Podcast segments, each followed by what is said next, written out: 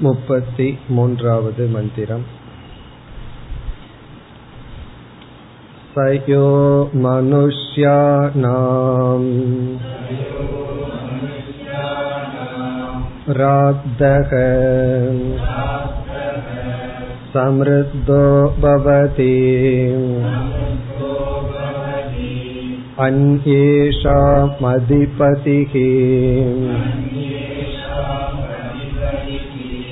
सर्वैर्मानुषकैः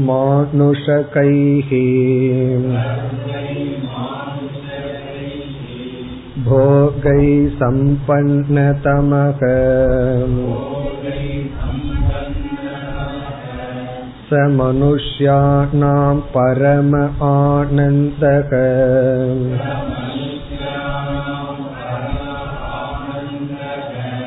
अत एष तम्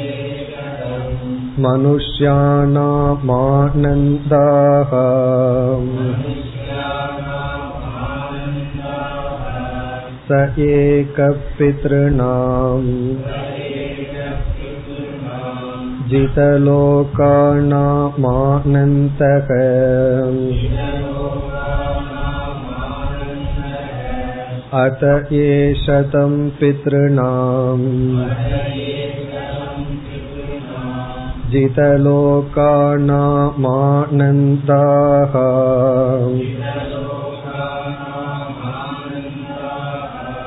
स एको गन्धर्वलोक आनन्दः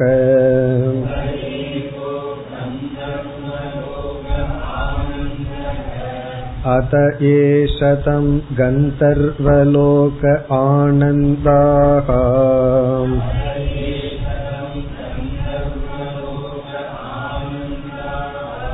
स एक कर्मदेवानामानन्दः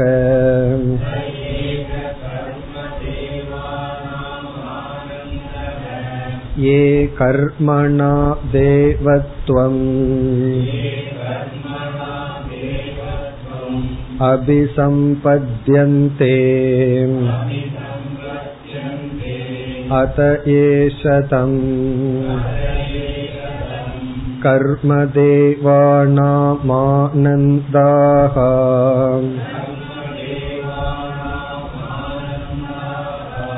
स एक आजानदेवानामानन्दः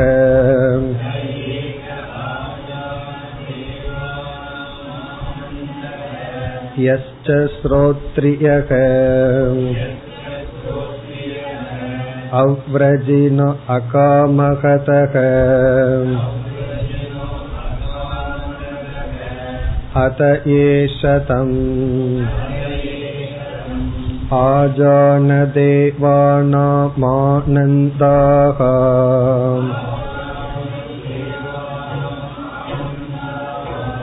स एक प्रजापतिलोक आनन्दः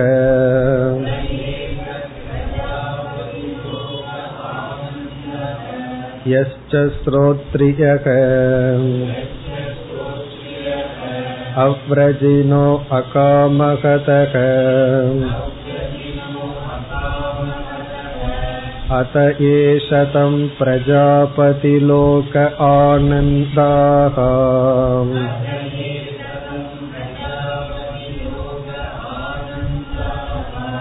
स एको ब्रह्मलोक आनन्दः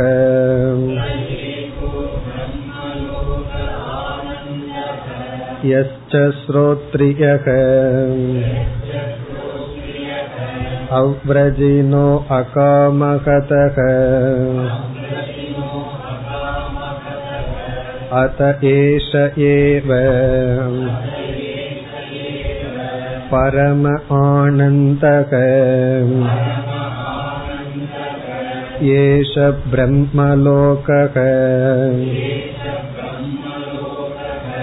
सम्प्राट् इति होवाच याज्ञवल्क्यः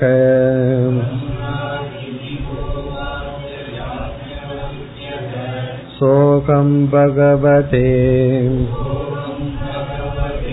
सहस्रं ददामि अत ऊर्ध्वं विमोक्षाय एव ब्रूहीति अत्र याज्ञवल्क्यः विभयाञ्चकार मेधावी राजा सर्वेभ्यो माम् अन्तेभ्यः उदरैत्सीतिति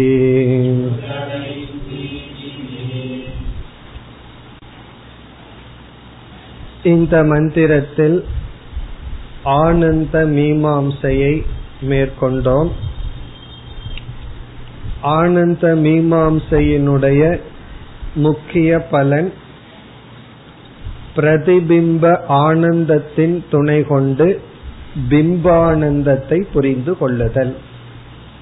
பிரதிபிம்ப ஆனந்தம் இருப்பதனால் அதற்கு காரணம் சொரூபமான ஆனந்தம் இருக்க வேண்டும். அந்த ஆனந்தமே பிரம்மத்தினுடைய சொரூபம். அந்த பிரம்மனே ஜீவனாக இருப்பதனால் ஜீவனும் உண்மையில் ஆனந்த சொரூபம். ஆகவே ஜீவன் ஆனந்தத்தை நோக்கி வெளியே செல்ல வேண்டிய அவசியம் இல்லை. அதுதான் மோக்ஷம். சம்சாரம் என்பது ஆனந்தத்தை நாடி செல்லுதல். மோக்ஷம் என்பது ஆனந்தத்தை நாடாமல் தாமே அந்த சொரூபம் என்று உணர்ந்திருத்தல். பிறகு அடுத்ததாக பிரதிபிம்ப ஆனந்தமானது தாரதமியத்துடன் கூடியுள்ளது. அந்த தாரதமியத்திற்கு மேலோட்டமான சில காரணங்கள் தெரிந்தாலும் தாரதமியத்தை அதிகப்படுத்த வேண்டும் என்றால் வைராகியத்தையும் விவேகத்தையும் அதிகப்படுத்த வேண்டும். ஸ்ரோத்ரியக என்றால் விவேகம் பிறகு அவ்ரஜினக அகாமகதக என்ற பகுதியில் அகாமகதக என்றால் வைராகியம் ஸ்ரோத்ரியத்தின் மூலமாக வைராகியத்தை அடைய வேண்டும்.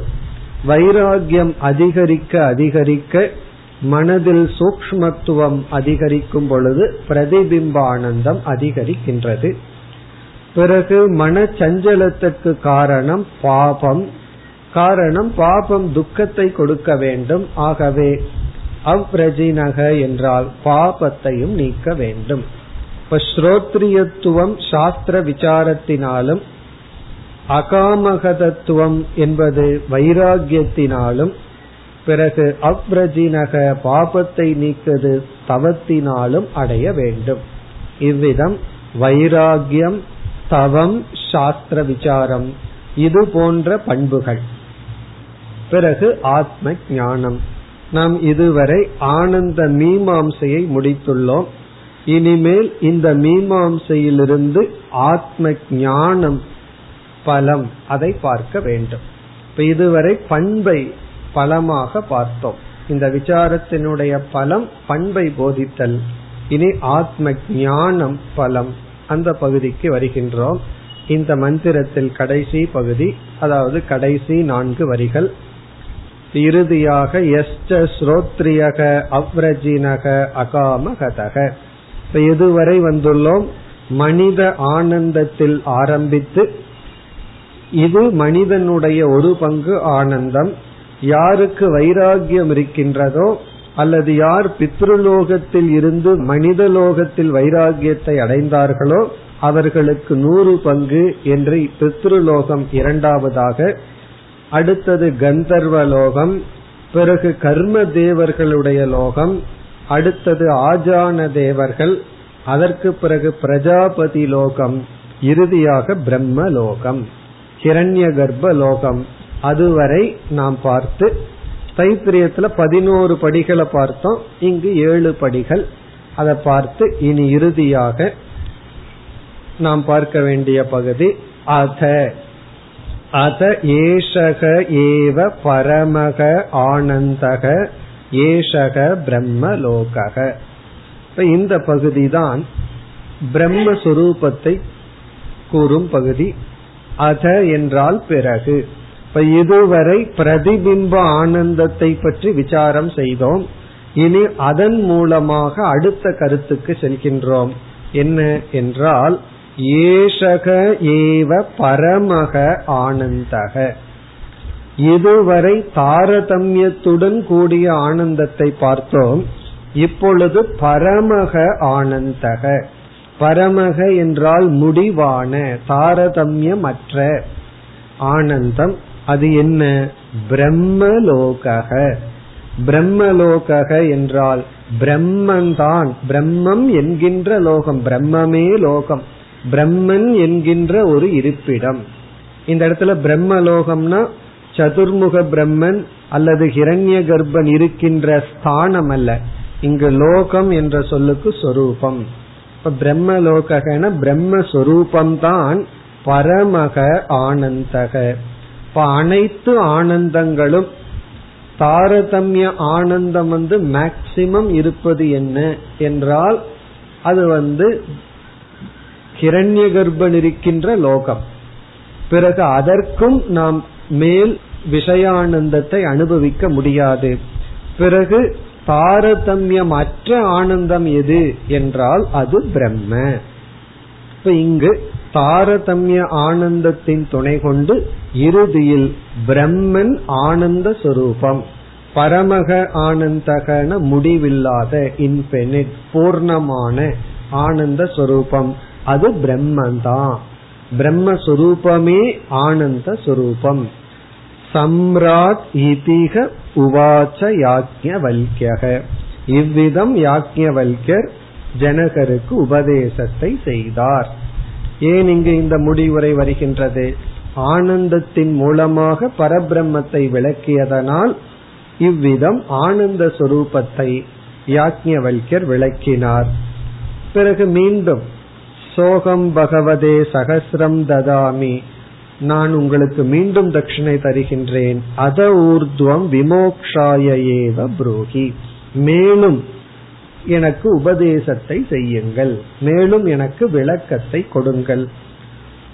பிறகு அதற்கு பிறகு யாஜ்யவல்யருடைய மனதில் என்ன உணர்வு தோன்றியது என்று இங்கு உபனிஷத் வர்ணிக்கின்றது. இப்ப யாஜ்யவல்யர் என்ன நினைக்கின்றார்? அதக யாஜ்யவல்யக பிபயான் சகார. இங்கு பிபயான் சக்கார என்றால் ஒரு விதமான அதிசய உணர்வை அடைந்தார். பொதுவா பிபயான் சக்காரன பயம் அடைந்தார் அப்படிங்கிறது. இது ஆங்கிலத்திலும் கூட ஐ எம் அப்ரைட் அப்படின்னு சொல்லிட்டு I am upright you will get knowledge அப்படின்னு சொல்லுவார்கள் உனக்கு ஞானம் வந்துருன்னு எனக்கு பயமா இருக்கு. அந்த இடத்துல ஐ எம் அப்ரைட் அப்படிங்கிறது வந்து ஒரு விதமான எக்ஸ்பிரஷன் அதாவது I am upright you will be all right அப்படின்னு சொல்லுவாங்க. எனக்கு பயமா இருக்கு நீ நல்லா இருப்பியோ அப்படின்னு. நீ நல்லா இருந்தா எதுக்கு பயப்படணும்? ஆகவே இந்த ஃபியர் அப்படிங்கிற சொல் வந்து எனக்கு ஒரு உற்சாகமாக அதிசயமாக இருக்கின்றதுங்கிற அர்த்தத்துல பயன்படுத்தப்படும். அதே அர்த்தத்துலதான் இங்கும் பயன்படுத்தப்படுகிறது. விபயான் சக்கார அப்படின்னா அவருக்கு ஒரு அதிசயம் தோன்றியதான். என்ன நினைக்கிறாரா? மேதாவி ராஜா. இது வந்து யாஜ்ஞவல்யருடைய எண்ணம். ராஜா இந்த ராஜா ஜனகர் மேதாவி. அவர் ஒரு பெரிய மேதாவி அறிவை உடையவர். சர்வேபியக அந்தேபியக. யாக்கியவல்யர் என்ன நினைக்கிறாரா?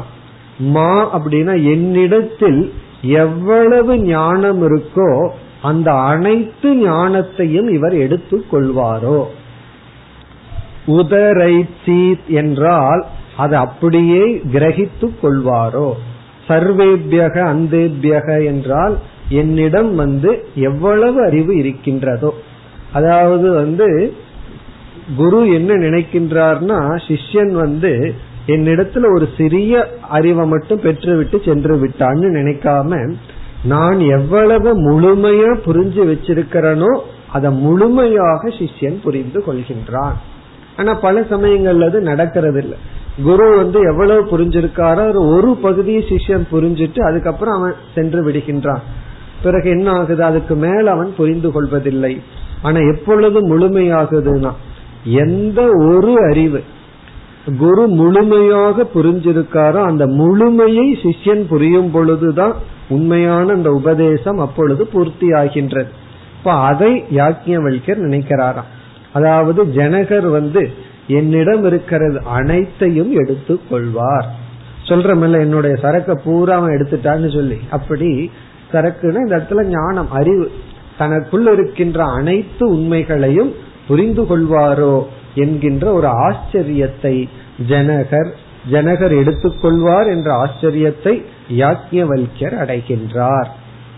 இது வந்து யாக்கியவல்யருடைய எண்ணம். இது எதை குறிக்குதுன்னா ஜனகர் வந்து ஒரு உத்தம அதிகாரி குருவிடமிருந்து ஏதோ ஒரு படியை மட்டும் பெற்றுக்கொண்டு சென்று விடவில்லை.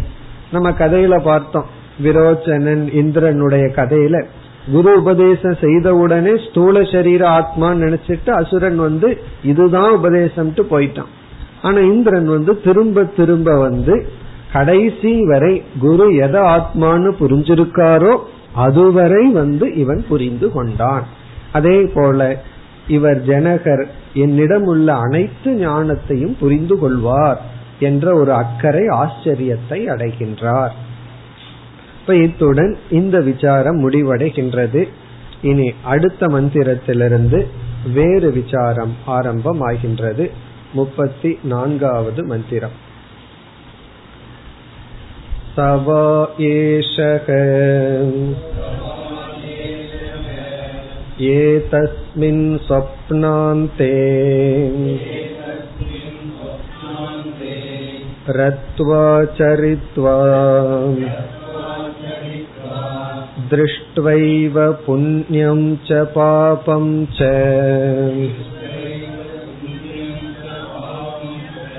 पुनः प्रतिज्ञायम् प्रतियोनीम् आद्रवती बुद्धान्ताय एव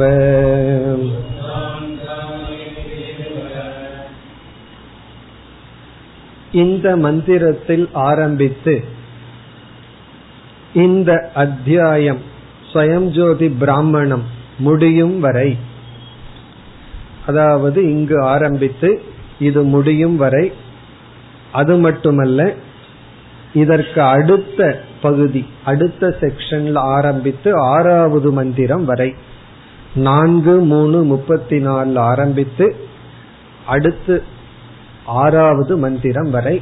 அது அடுத்த செக்ஷனுடைய தொடர்ச்சி அதை விட்டு விடுவோம். இந்த பகுதி சுயம்ஜோதி பிராமணம் முடியும் முப்பத்தி எட்டாவது மந்திரம் வரை. வைராகியத்துக்காக மரண வர்ணனம். வைராகியத்திற்காக மரண வர்ணனம் அல்லது சம்சார வர்ணனம். சென்ற மந்திரத்துல வைராகியம் வேண்டும். வைராகியம் இருந்தால் நமக்கு பிரதிபிம்ப ஆனந்தம் அதிகரிக்கும் என்றெல்லாம் சொல்லப்பட்டது. ஆகவே இந்த உலகத்துல வைராகியத்தை அடைய அடைய அதிக ஆனந்தம்.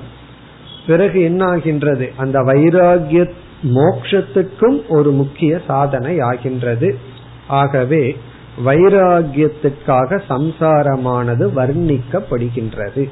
அதுதான் இந்த செக்ஷன் முடிகிற வரைக்கும் நமக்கு சாராம்சமான கருத்து. அந்த வைராகியம் வரணும் அப்படின்னு சொன்னா எத்தனையோ விதத்துல சிந்தனைகளை தூண்டி வைராகியத்தை வர வைக்கலாம். அதுல முக்கியமா மரணத்தை பத்தியே பேச பேச வைராகியம் வந்துடும் முதல்ல ஒரு பயம் வரும். அதுக்கப்புறம் அப்படியே வைராகியம் வர ஆரம்பிச்சு. அப்படி அந்த மரண வர்ணனை சம்சார வர்ணனை இனிமேல் வர இருக்கின்றது. இப்ப இந்த மந்திரம் ஏற்கனவே நாம பார்த்த மந்திரம் இதே செக்ஷன்ல பதினாறாவது மந்திரம் அப்படியே இங்கும் வந்துள்ளது. இந்த சுயஞ்சோதி பிராமணத்திலேயே வந்துள்ள பதினாறாவது மந்திரம் அப்படியே வந்துள்ளது. எதற்கு இந்த மந்திரம் இங்கு வந்துள்ளதுங்கிறத மட்டும் பார்ப்போம். இதனுடைய அர்த்தத்தை நம்ம ஏற்கனவே பார்த்துள்ளோம்.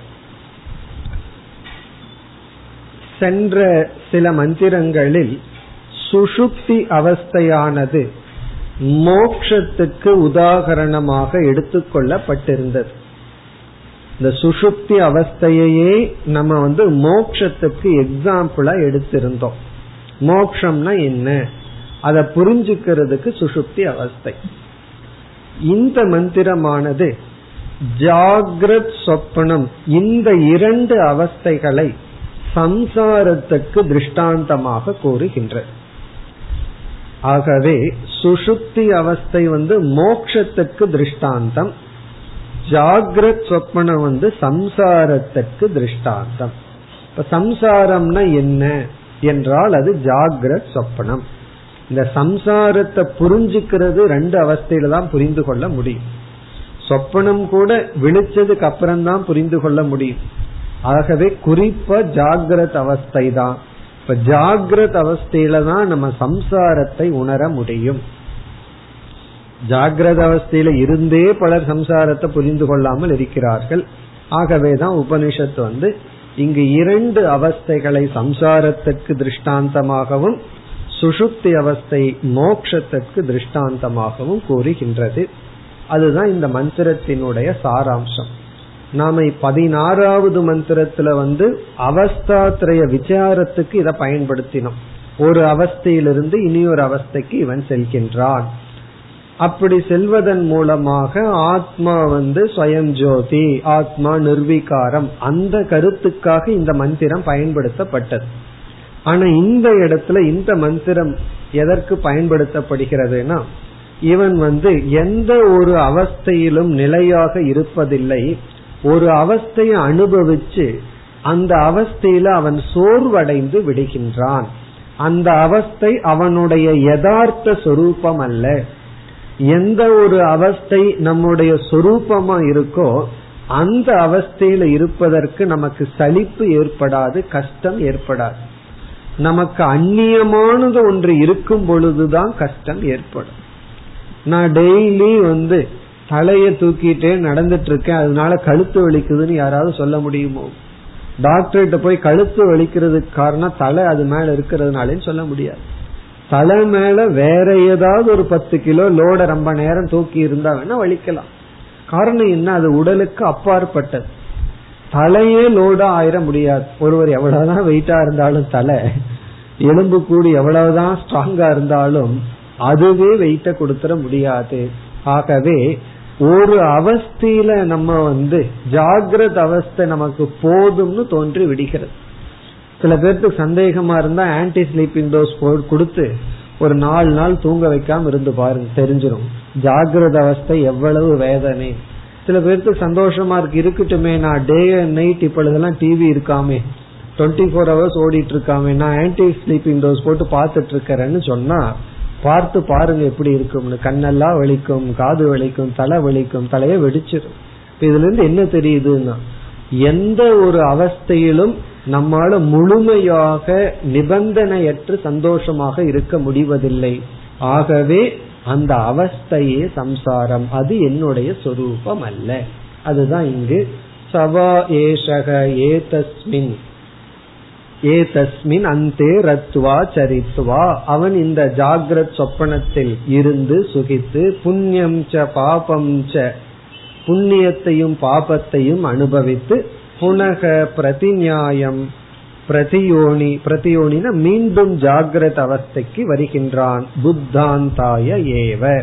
இப்ப இவனால வந்து ஒரே அவஸ்தையில் தொடர்ந்து இருக்க முடிவதில்லை. காரணம் அந்த அவஸ்தை வந்து இவனுடைய சொரூபம் அல்ல ஆகவே அது சம்சாரம். எது நமக்கு சொரூபத்துக்கு அப்பாற்பட்டதோ அது நமக்கு சம்சாரம். அதற்காக இங்கு சொல்லப்பட்டுள்ளது. இப்ப இதனுடைய ஒவ்வொரு சொல்லுக்கான பொருளை எல்லாம் நம்ம ஏற்கனவே பார்த்துள்ளோம் ஆகவே நாம் இனி அடுத்த முப்பத்தி ஐந்தாவது மந்திரத்திற்கு செல்வோம் தத்யதா அனக सुसमाहितम् उत्सर्जत्यायान् एवमेव अयं शारीर आत्मा प्राज्ञेन आत्मना अन्वारूढः उत्सर्जन्याति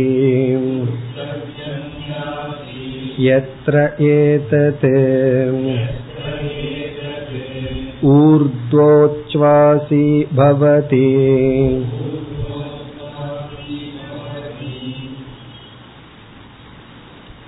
இனிமேல் வருகின்ற அனைத்து மந்திரங்களும் இந்த சுயம்ஜோதி பிராமணம் முடியும் வரை அனைத்து மந்திரங்களும் மரண வர்ணனை மரண காலத்தில் நம்முடைய நிலையை உபனிஷத் வர்ணிக்கின்றது. யாக்ஞர் வந்து ஜனகருக்கு வர்ணிக்கின்றார் மரணத்தை பற்றி. ஏன்னா அத ஊர்துவம் விமோக்ஷாய புரோகின்றார். மேலும் எனக்கு மோட்சத்திற்கு விளக்கம் கொடுங்கள். ஜனகரிடம் மீண்டும் ஞான நிஷ்டைக்காக அதிகாரித்துவம் பூர்ணமாக வேண்டும் என்பதற்காக வைராகியத்திற்காக இப்பொழுது வர்ணனை. இங்கு ஒரு உதாகரணம் சொல்லப்படுகின்றது. அந்த உதாகரணத்தின் மூலம் மரண காலத்தில் ஒரு ஜீவனுடைய நிலை வர்ணிக்கப்படுகின்றது. இங்கு எக்ஸாம்பிள் என்னவென்றால் கிராமங்கள்ல வண்டி இருக்கும். அந்த வண்டி ரெண்டு மாடு அதுல பூட்டப்பட்டு அதுல வந்து சில பொருள்கள் எல்லாம் எடுத்துக்கொண்டு செல்வார்கள். அத வந்து கட்ட வண்டின்னு சொல்லுவார்கள் அந்த வண்டி வந்து ரெண்டு விதம். மனிதன் போற வண்டியில வந்து சக்கரத்துல வந்து ஒரு இது இருக்கும். ரப்பர் டியூப் இருக்கும். ஆனா இந்த கட்ட வண்டிங்கிறதுல வந்து ரப்பர் இருக்காது. ஏன்னா அதுல வந்து அந்த லோடு தான் ஏற்றுவார்கள். மண்ணு போன்றதை தான் ஏற்றுவார்கள். அதனால் அதை சுத்தி இரும்புனால போட்டு இருப்பார்கள் அப்ப அது போகும் பொழுது ஒரு பெரிய சப்தம் வரும். அதுதான் பெரிய கஷ்டம். அதாவது சக்கரத்துல வந்து ரப்பர் இருந்ததுன்னா ஸ்மூத்தா இருக்கும் சவுண்ட் வராது.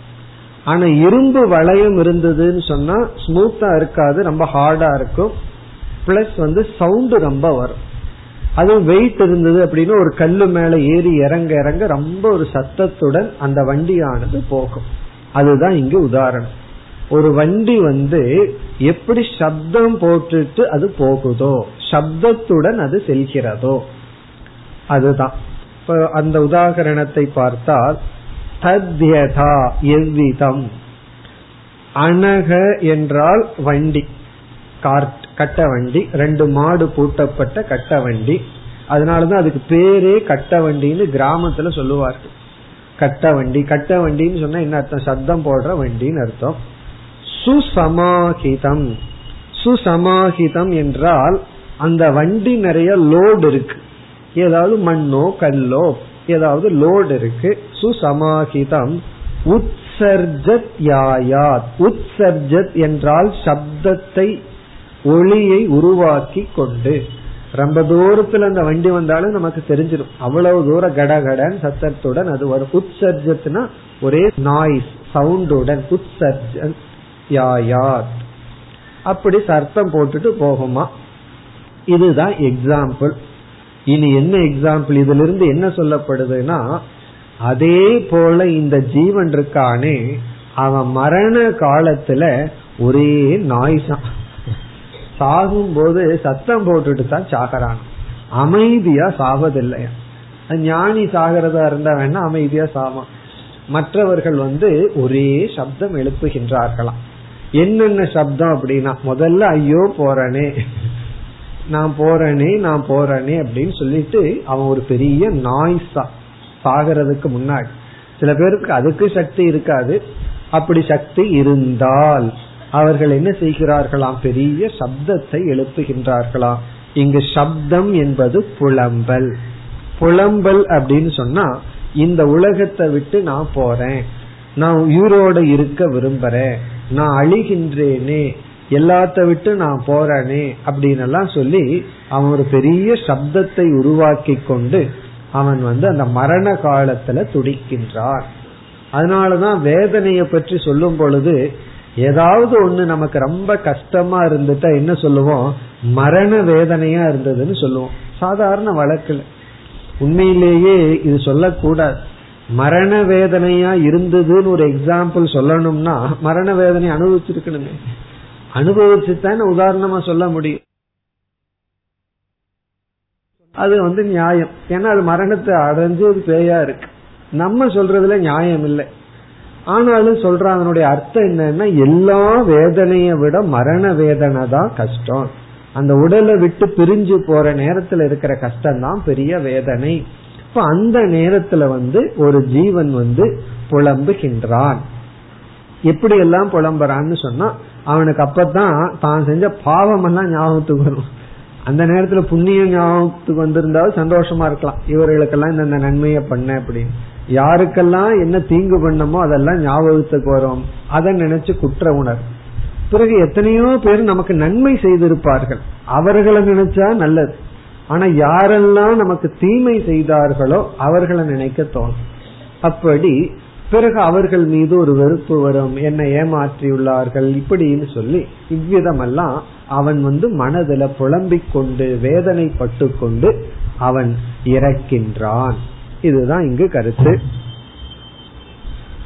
ஏவமேவ.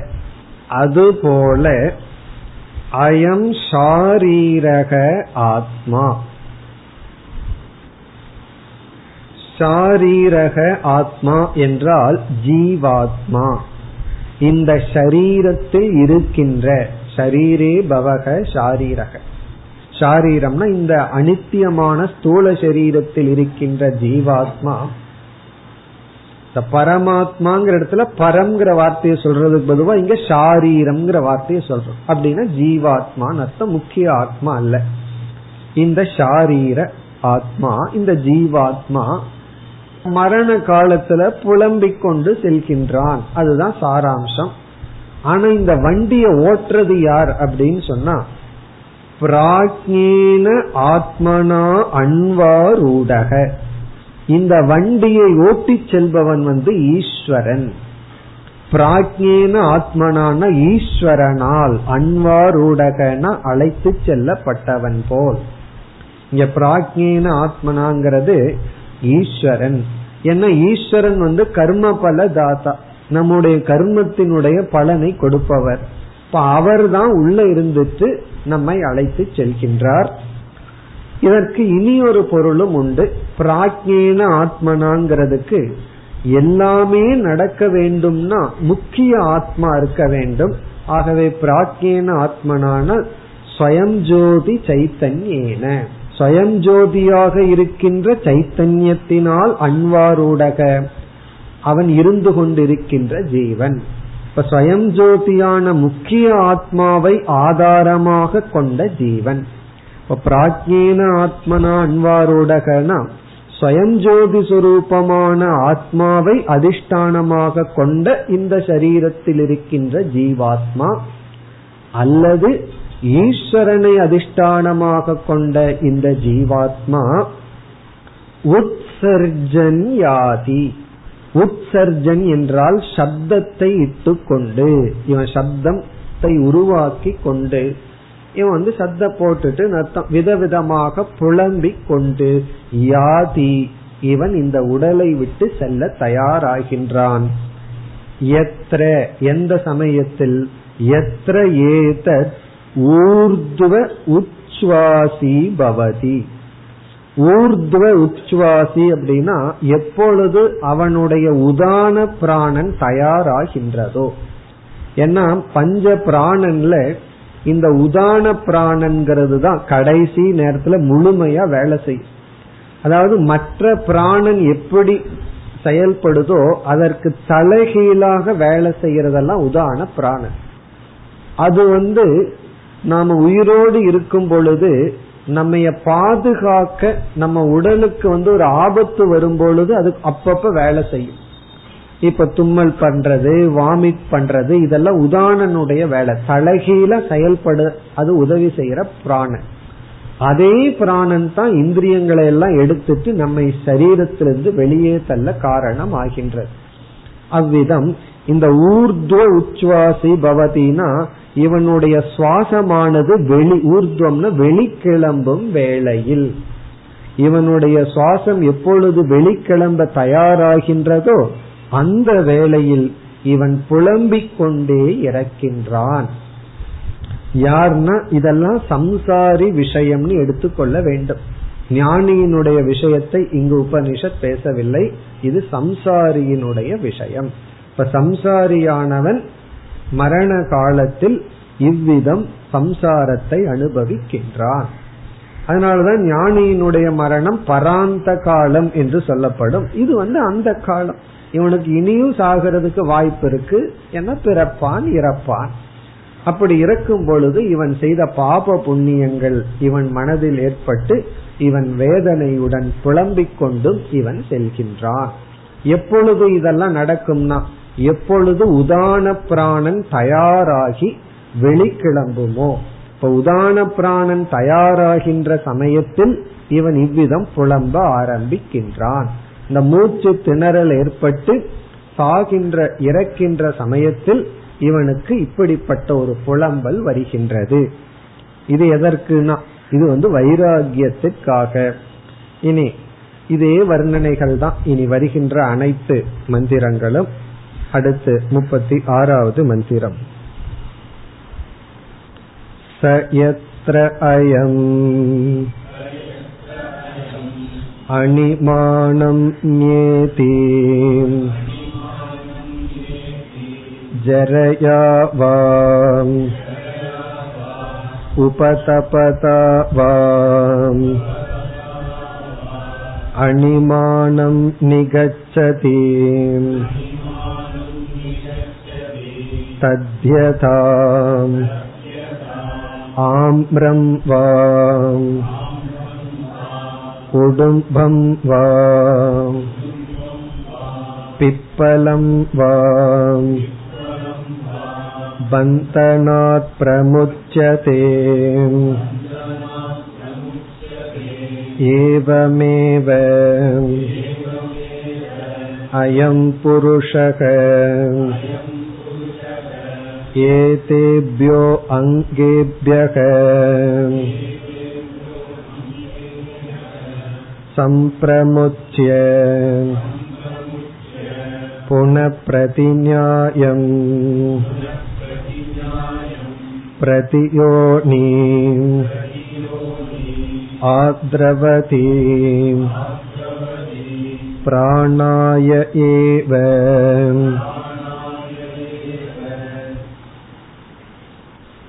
மீண்டும் மரண வர்ணனம் இங்கு எப்பொழுது எந்த காலத்தில் ஒருவனுடைய உதான பிராணன் வெளிக்கிளம்ப தயாராகின்றது என்ற கருத்து முதலில் கூறப்படுகின்றது.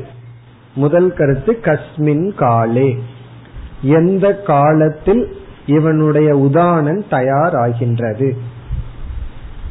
இரண்டாவது ஏன் தயாராகின்றது? இந்த உதான பிராணன் தயாராக காரணம் என்ன? எதனால் உதான பிராணன் தயாராகின்றது? மூன்றாவது கருத்து கதம் எப்படி ஒருவன் இறக்கின்றான்? மரணம் என்றால் என்ன? எப்படி ஒருவன் இறக்கின்றான்? இறத்தல்ங்கிறது என்ன பொருள்? நான்காவது கருத்து எதற்காக இறக்கின்றான்? எதற்காக ஒருவன் இறக்கின்றான்? இதுல நான்கு கருத்துக்கள்.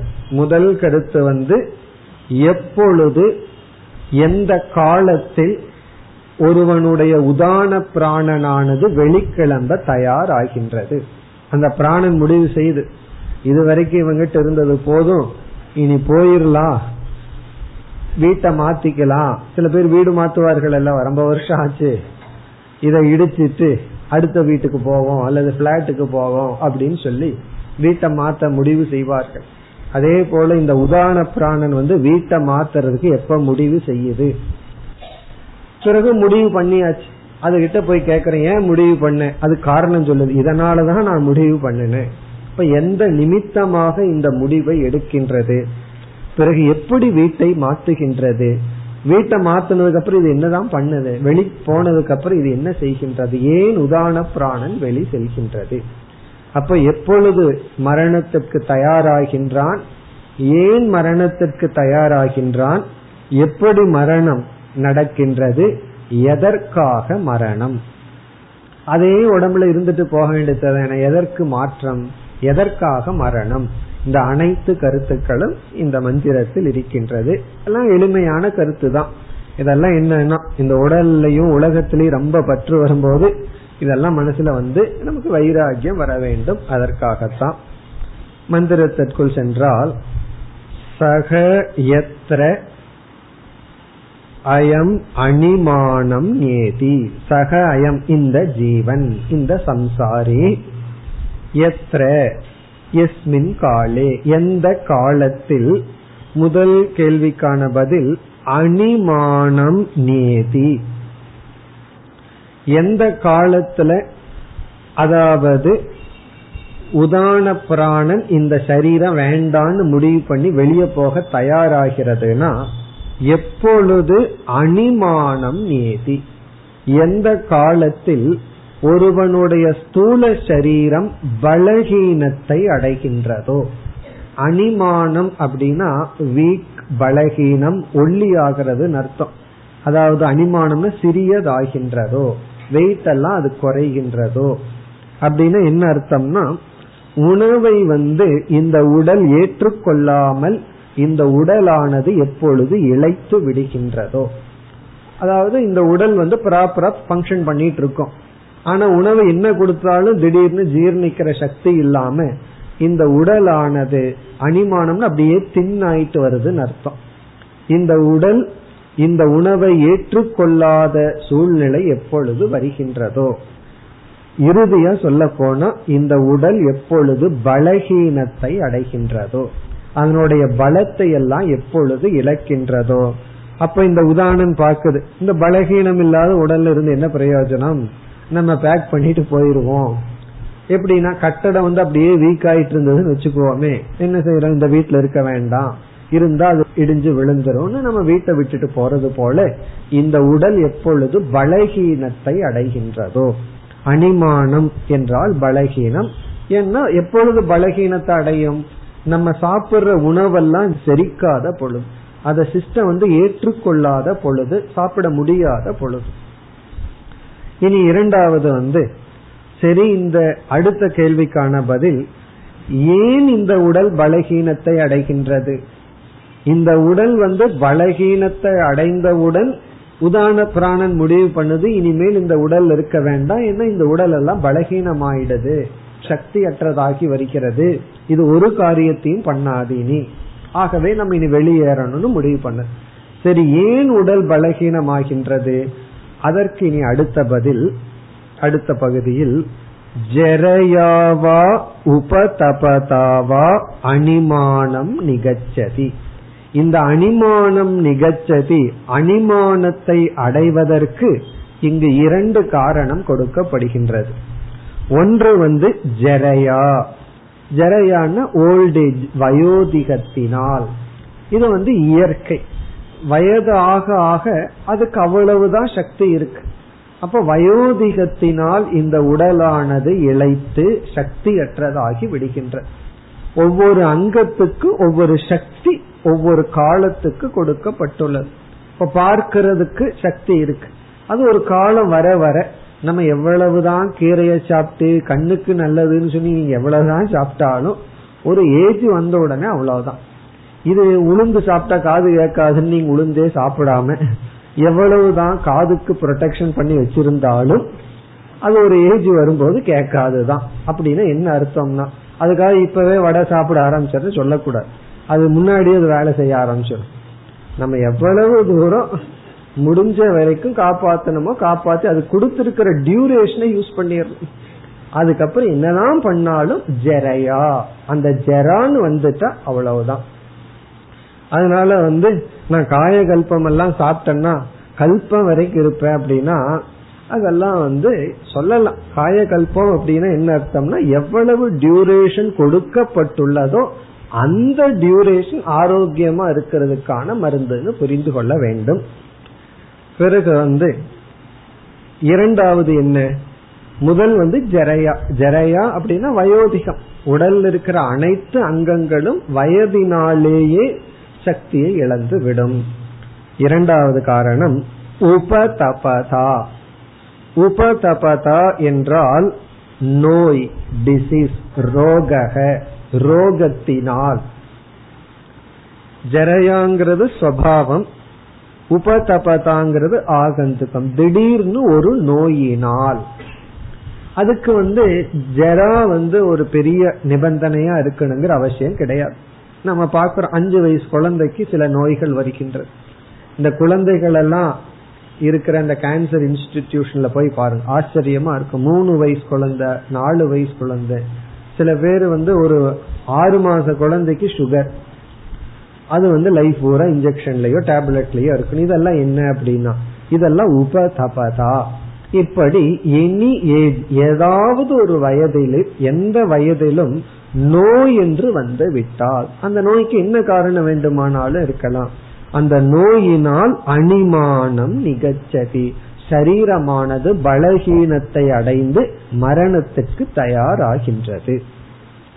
அப்படி இரண்டாவது கேள்விக்கு பதில் இப்ப நான்கு கருத்துன்னு பார்த்தோம். முதல் கருத்து வந்து எப்பொழுது உதான பிராணன் தயாராகிறது அப்படின்னு சொன்னா உடலானது சக்தியை இழக்கும் பொழுது பலகீனத்தை அடையும் பொழுது. இரண்டாவது கருத்து ஏன் பலகீனத்தை அடைகிறதுனா இரண்டு காரணம். வயோதிகத்தினால் பலகீனத்தை அடைகிறது அல்லது நோயினால் பலகீனத்தை அடைகிறது. இதுல வந்து ரெண்டுக்கும் நமக்கு உண்மையிலேயே சாய்ஸ் கிடையாது. ஓரளவுக்கு தான் இதுல சாய்ஸ் இருக்கு. வயோதிகம் வந்துட்டா மேக்சிமம் ஒரு ஏஜுக்கு மேல அது அப்படித்தான் இருக்கும். ஏற்றுக்கொள்வதை தவிர வேற வழி கிடையாது. நோய் வராம இருக்கிறதுக்கு எவ்வளவு முயற்சி பண்ணணுமோ அதைத்தான் பண்ண முடியும். அதற்கு பிறகும் வந்து விட்டால் ஏற்றுக்கொள்வதை தவிர வேறு வழி கிடையாது. இப்ப இந்த இரண்டினால் பலகீனத்தை அடையும் பொழுது பிறகு நம்முடைய கொஸ்டின் என்ன? உதான பிராணன் தயாராகின்றது. இனி மூன்றாவது கருத்து எப்படி மரணம் ஏற்படுகிறது? மரணம்ங்கிறது என்ன? அதற்கு இங்கு அடுத்த பகுதியில் உதாகரணம் கொடுக்கப்பட்டு இவ்விதம் நடப்பதுதான் மரணம். மரணம்ங்கிறது என்ன என்றால் நம்முடைய சூக்ம சரீரம் ஸ்தூல சரீரத்தை விட்டு வருதல். அதுதான் மரணம். என பலர் வந்து மரணம்னா சூக்ம சரீரத்துக்கே மரணம்னு நினைக்கிறோம். அது கிடையாது. ஸ்தூல சரீரத்தை சூக்ம சரீரம் விடுதல் மரணம். அதற்கு இங்கு உதாரணம் எப்படி என்றால் ஒரு பழம் வந்து மரத்திலிருந்து விடுதலை அடைவது போல. அதுதான் இங்கு எக்ஸாம்பிள் தத்யதா ஆம்ரம் வா. ஆம்ரம்னா மாம்பழம். அது பழுத்தவுடன் மரத்திலிருந்து விடுபடுவது போல. உடும்பம் வா. உடும்பம் என்றால் அத்திப்பழம். அத்திப்பழம் உடும்பம் வா. அல்லது பிப்பலம் வா. பிப்பலம் என்றால் அரச மரத்து பழம். அரச மரத்தில் இருக்கிற பழம். இதெல்லாம் விதவிதமான ஃப்ரூட்ஸ் எக்ஸாம்பிள் பந்தனாத் பிரமுச்சதே. அது பந்தத்திலிருந்து விடுதலை அடைகிறது. அப்படின்னா மரத்திலிருந்து விழுவது போல ஏவமேவ அயம் புருஷக. அவ்விதம் இந்த ஜீவாத்மா ஏதேபியக அங்கேபியக சம்பிரமுச்ச. இந்த சரீரத்திலிருந்து இந்த எல்லா அவயவங்களிலிருந்து அவன் சரீரத்திலிருந்து விடுதலை அடைகின்றான். இந்த சூக்ம சரீரம் வந்து தோழ சரீரத்திலிருந்து வெளிக்கிளம்புகிறது. இனி கடைசி கேள்வி எதற்காக? புனக பிரதிநியாயம் பிரதியோனி ஆத்ரவதி பிராணாய ஏவ. மீண்டும் சரீரத்தை எடுக்க. இப்ப கடைசி கேள்விக்கு பதில் என்ன? எதற்கு மரணத்தை எடுக்கின்றான்? பிரதியோனின சரீரம். பிரதி நியாயம்னா பிரதிகமனம். மீண்டும் சரீரத்தை அவன் எடுப்பதற்காக. அதுதான் பிராணாய ஏவ. இவனுக்கு மீண்டும் உடலை எடுக்க இவன் என்ன செய்கின்றான்? மரணத்தை அடைகின்றான். இப்ப எதற்கு சாகரான்னா பிறக்கிறதுக்கு. எதற்கு பிறக்கிறான்னா? சாகிறது இதுதான் சம்சாரம். சரி இந்த சுழல்ல நாம ஏன் இருக்க வேண்டும்? ஆகவே என்ன செய்ய வேண்டும்னா நம்ம வந்து மோட்சத்திற்கு முயல வேண்டும். இனி அடுத்த மந்திரம் இதே கருத்துதான். தத்யதாம் राजानम् आयन्तम् உக்ராகாம் प्रत्येन सह सूतग्रामन्यः अन्नैः पानैः आवसतैः प्रतिकल्पन्ते अयम् आयाति अयम् आगच्छतीति एवं ह इदं सर्वाणि भूतानि प्रतिकल्पन्ते इदं ब्रह्म आयाति இதம் ஆகச்சதீதி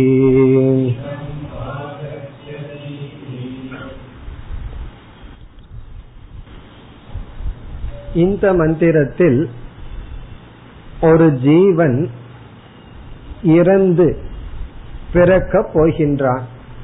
அப்படி பிறக்கின்ற ஜீவனை எப்படி மற்றவர்கள் வரவேற்கின்றார்கள் என்று இங்கு சொல்லப்படுகிறது. ரிசப்ஷன் இந்த மந்திரம் ரிசப்ஷன்ங்கிறது நமக்கு தெரியும். ஒருத்தரை வரவேற்கிறமல்ல அதுதான் இங்கு. அதுக்கு மறுபடியும் இங்க ஒரு எக்ஸாம்பிள் ராஜா வந்து ஒரு இடத்துக்கு போகும் பொழுது தன்னுடைய ராஜ்யத்திலிருந்து ஏதோ ஒரு இடத்துக்கு போகும் பொழுது அரண்மனையிலிருந்து ஒரு இடத்துக்கு விசிட் பண்ண போறார். போகும் பொழுது அங்கிருக்கிறவர்கள்லாம் எப்படி ராஜாவை வரவேற்கின்றார்கள்? இந்த ராஜாவுக்கு வந்து தயார் செய்து உணவு போன்ற இருப்பிடம் போன்ற பொருள்களை எல்லாம் தயார் செய்து ரெடியா அந்த ராஜாவை வரவேற்கின்றார்கள். காத்துட்டு இருந்து வரவேற்கின்றார்கள். அதே போல இந்த ஜீவன் பிறக்கும் பொழுது புதிதாக பிறக்கும் பொழுது மற்றவர்களெல்லாம் அவனுக்கு காத்திருந்து வரவேற்கின்றார்கள்.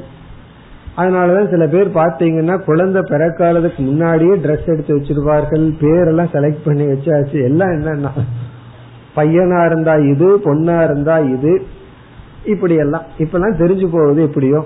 அதனால வந்து எல்லாம் தயாரா வச்சிருக்கார்கள் காத்துட்டு இருக்கிறார்கள். எப்படி இந்த பையனோ பொண்ணோ வந்தா இவனுக்கு இதெல்லாம் வேண்டும் அப்படின்னு சொல்லி அதே போலதான் அதாவது எப்படி ராஜாவுக்கு காத்திருக்கிறார்களோ அவர் வர்றதுக்கு முன்னாடியே ஃபுட்டு ரெடியா இருக்கோ அதே போல இந்த ஜீவன் வர்றதுக்கு முன்னாடியே ட்ரெஸ் மற்றதெல்லாம் ரெடியா காத்து கொண்டு இருக்கிறார் ரூபம் வர்றதுக்கு முன்னாடியே நாமம் எல்லாம் ரெடியா இருக்கும். எல்லாம் காத்து கொண்டு இருக்கின்றார்கள். நீ அடுத்த மந்திரம் என்ன பண்ணுதுன்னா டிபாஸ்டர் போகும்போது எப்படி அனுப்புகிறார்கள்? இப்ப இந்த மந்திரம் வந்து வரும்போது அது போகும்போது சொல்லிட்டு வரும்போது சொல்லி இருக்கணும் ஆனா இறுதி மந்திரம் வந்து போகும்போது எப்படி வழி அனுப்பி வைக்கிறார்கள். அப்படி அடுத்த மந்திரம். அதே போல ராஜா போகும் பொழுது போனா போதும்னு சொல்லி அதுக்கப்புறம் அவங்களுக்கு எல்லாம் ஒரு பெரிய ரிலாக்ஸ்டா இருக்கும். ராஜா வந்துட்டு ஏதாவது தப்பு பண்ணிட்டா உடனே கழுத்தை வெட்டிடுவாருன்னு சொல்லி கவனமா பயந்துட்டு நடுங்கிட்டு இருப்பார். போன உடனே ராஜா போறாருன்னு சொல்லிட்டு எப்படி ரிலாக்ஸ்டா அனுப்பி வைக்கிறார்களோ அப்படி. இப்ப இந்த இதுல வந்து ரிசப்ஷன் இந்த மந்திரம் அடுத்த மந்திரம் சென்ட் ஆஃப் அனுப்பிச்சு வைக்கிறது. இங்க வந்து ரிசப்ஷன் இங்க உதாகரணத்தை இப்பொழுது பார்ப்போம். தத்யதா எவ்விதம்? ராஜானம் ஆயாந்தம். வெளியே பயணத்தை செல்கின்ற ராஜாவுக்கு அப்படின்னு என்ன? ஒரு இடத்துக்கு வருகின்ற ஆயாந்தம்னா வருகின்ற ராஜாவை பார்த்து உக்ராகா உக்ராகா என்றால் இதெல்லாம் சேவகர்கள். உக்ராகான சேவகர்கள். பிரத்யேன சக என்றாலும் சேவகர்கள். அதாவது வந்து ஒரு தப்பு பண்ணா தண்டிப்பதற்காக நியமிக்கப்பட்ட காவலாளிகள். ஏன்னா ராஜா வரும் பொழுது எல்லாம் பர்ஃபெக்டா இருக்கணும். அதனால சில காவலாளிகள். இப்ப சொல்லணும்னா இந்த கேட்னு என்னென்னமோ சொல்றோமே பிளாக் கேட் என்னென்னமோ சொல்றோமே. அப்படி வந்து யாராவது ஏதாவது ஒரு மிஸ்டேக் பண்ணிட்டு அவங்களுக்கு யார வேணாலும் ஷூட் பண்றதுக்கு ரைட் இருக்கு. காரணம் என்ன? ஏதாவது சந்தேகப்பட்டோம் ஷூட் பண்ணிட்டோம்னு சொல்லலாம். அப்படி தவறு செய்தா தண்டிப்பவர்கள் ராஜாவை காப்பாற்றுபவர்கள் சூத கிராமன்யக அந்த கிராமத்து தலைவர்கள் எந்த ஏரியாவுக்கு ராஜா போறாரோ அந்த தலைவர்கள் என்ன செய்கிறார்களாம் அன்னைகி பானைகி. அன்னைகின உணவு பானைகின குடிப்பதற்கு தண்ணீர் போன்ற பொருள்களுடன் மீண்டும் ஆவசதைகி இருப்பிடம். ஆவசதம்னா இருப்பிடம். ராஜா வந்தவுடனே இலைப்பாறுவதற்கான இருப்பிடம். இவைகளையெல்லாம் தயார் செய்து பிரதிகல்பந்தே காத்து கொண்டிருக்கின்றார்கள் இதெல்லாம் ரெடி பண்ணிட்டு காத்து கொண்டிருக்கின்றார்கள் அது இருப்பிடமும் கூட. அதே போல ஒரு குழந்தை வருதுன்னு சொன்னா இருப்பிடம். இந்த இடத்துல தொட்டில் கட்டணும். இந்த இடத்துல குழந்தைகள் எல்லாம் ஏற்பாடு வீட்டுல நம்ம பண்றோம் அல்லவா? அதுதான். அது மட்டுமல்ல அயம் ஆயாதி அயம் ஆகச்சதி ராஜா வர்றார் ராஜா வர்றார்னு எல்லாம் சொல்லிக்கொண்டே இருப்பார்களாம். வர்றார் இதோ வந்துட்டார் இதோ வந்துட்டார்னு சொல்லி. இந்த அரசியல் மீட்டிங்ல அப்படித்தான் நடந்துட்டு இருக்கும். இதோ வந்துடுறார் இதோ வந்துடுறாருன்னு சொல்லிடுறது போல இவர் ராஜா வர்றார் வர்றாரு சொல்லி கொண்டு இருப்பார்களாம். அதே போல ஏவம்ஹ ஏவ இதம் சர்வாணி பூதாணி மற்ற ஜீவராசிகள் எல்லாம். இந்த எல்லா ஜீவராசிகளும் பிரதிகல்பந்தே காத்து கொண்டிருக்கின்றார்கள். என்னவா? இதம் பிரம்ம ஆயாதி. இங்க பிரம்ம என்றால் ஜீவன். இந்த ஜீவன் வர இருக்கின்றான். இதம் ஆகச்சதி இதி. ஆகச்சதி என்றால் இவன் வர போகின்றான் என்று இந்த ஜீவனை வந்து எல்லாம் ஜீவனுக்காக காத்து கொண்டு இருக்கின்றதாம் அனைவரும். அதனாலதான் வந்து வேதத்தில் ஒரு வாக்கியம் இருக்கு. கிருதம் லோகம் புருஷக அபிஜாயதே. இது வேத வாக்கியம். கிருதம் லோகம் அபிஜாயதேனா இந்த ஜீவன் வந்து வர்றதுக்கு முன்னாடி இவனுடைய புண்ணிய பாபத்துல ஏற்கனவே செட்டப் பண்ணி வச்சுட்டான் இவங்களை எல்லாம். இவனுடைய புண்ணியத்தினால் அவங்க எல்லாம் வந்து உள்ளார்கள். இவனுடைய புண்ணியத்திற்கு தகுந்த இடம். அப்ப இவனே ரெடி பண்ணிட்டு தான் வர்றானோ. நாம் எப்படி ஒரு பழைய வீட்டில இருந்து புது வீடு போகும்போது சும்மாவா போறோம்? அங்க ஏற்கனவே எல்லா ஏற்பாடும் பண்ணிட்டு தானே இதை விட்டுட்டு போறோம். அதே போல இவன் புண்ணியத்தினால ஏற்கனவே ஒரு சூழ்நிலை மனிதர்கள் இருப்பிடம் உணவு இதையெல்லாம் தயார் பண்ணி வச்சுட்டு இவன் போகும்போது இந்த புண்ணியம் அவர்களை வரவேற்கின்றது. முண்டக்க உபனிஷத்துல பார்த்தோம் ஏகி ஏகி தி தமாகுதய சுவர்ச்சசகன்னு வா வான்னு சொல்லி கூப்பிடுதான். அதே கருத்து தான் இங்கும் சொல்லப்படுகிறது. இனி அடுத்த மந்திரத்துல இவனை இறக்கும் பொழுது எப்படி இவனை அனுப்பி வைக்கின்றார்கள்?